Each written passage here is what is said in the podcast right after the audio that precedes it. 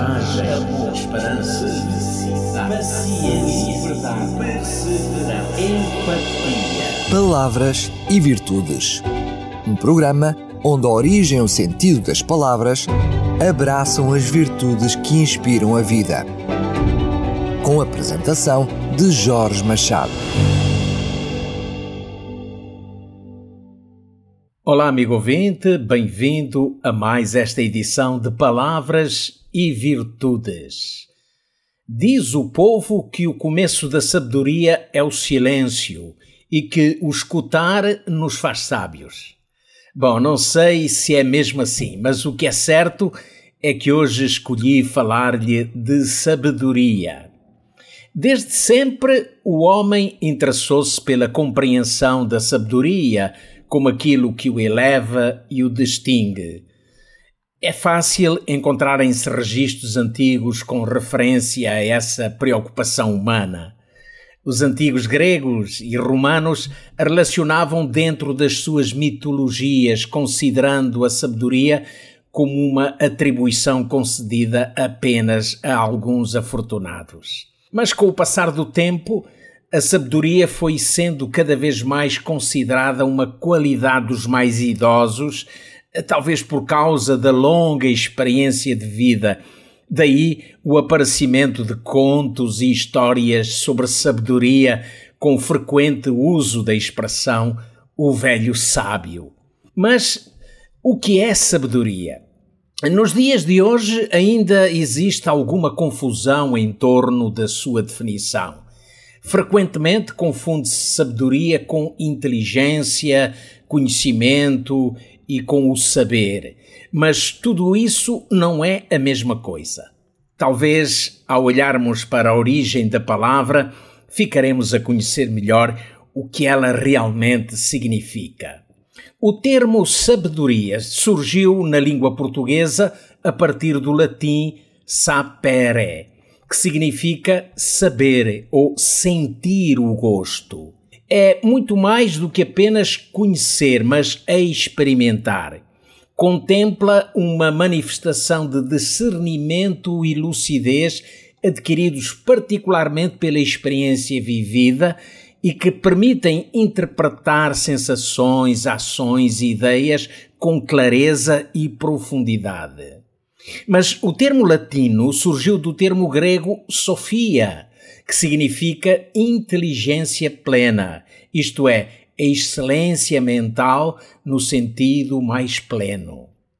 Bom, mas o que diz a Bíblia sobre a sabedoria? Antes de tudo, refere que a sabedoria é uma característica de Deus presente na sua omnisciência, pois só Deus é capaz de saber e conhecer todas as coisas sem que nada lhe seja vedado. Este atributo está, pois, muito além da nossa capacidade de compreensão. O apóstolo Paulo, na sua carta aos Romanos, declarou: Ó oh, profundidade da riqueza, da sabedoria e do conhecimento de Deus! Quão insondáveis são os teus juízos e inescrutáveis os seus caminhos. Bom, a história bíblica mais conhecida e que melhor exemplifica a importância da sabedoria na vida humana é a conhecida experiência do rei Salomão, filho de Davi. Eh, Salomão reinou durante 40 anos em Israel. Subiu ao trono ainda muito jovem, teria talvez uns 20 anos de idade com pouca experiência de vida, como é natural a um jovem de 20 anos. Diz o relato bíblico que Deus apareceu-lhe em um sonho e questiona-o sobre o que mais desejava para a sua vida. Salomão, na resposta, exalta a bondade de Deus pelo seu pai e pelo reino de Israel, considera a sua experiência, a sua inexperiência para governar e pede a Deus sabedoria para que pudesse distinguir entre o bem e o mal. E Deus responde-lhe: Já que me pedes sabedoria e não uma vida longa nem riqueza, nem me pedes a morte dos teus inimigos, mas discernimento para ministrar a justiça, farei o que me pediste. Eu te darei um coração sábio e capaz de discernir, de modo que nunca houve nem haverá ninguém como tu. Em toda a história de Israel, Salomão foi talvez o monarca mais bem-sucedido. Diferente do seu pai no modo de governo, optou pela paz entre os povos vizinhos, conseguiu desenvolver o comércio externo e a indústria, levando ao progresso o reino de Israel. Internamente foi um, governo, um governante sábio e um juiz imparcial, conhecido no seu tempo como um homem cheio de sabedoria, com largueza de coração e muitíssimo entendimento. A Bíblia revela-nos os vários dons com os quais Deus agracia o homem, tornando mais qualificado para o bom viver. Entre eles destaca-se a sabedoria, considerada por muitos a virtude master. O apóstolo Tiago diz mesmo que Deus a dá liberalmente a quem dela sente falta. A sabedoria que Deus oferece ao homem é o resultado de uma vida com Deus. O mesmo grande sábio Salomão dizia: o temor do Senhor é o princípio da sabedoria. O temor a Deus não significa ter medo de Deus, mas a consciência da sua grandeza, da sua santidade e imensurável amor que leva o homem à adoração, ao louvor e à obediência. E isso é o princípio da sabedoria. Sem essa consciência da grandeza divina, jamais alcançaremos a sabedoria que vem de Deus.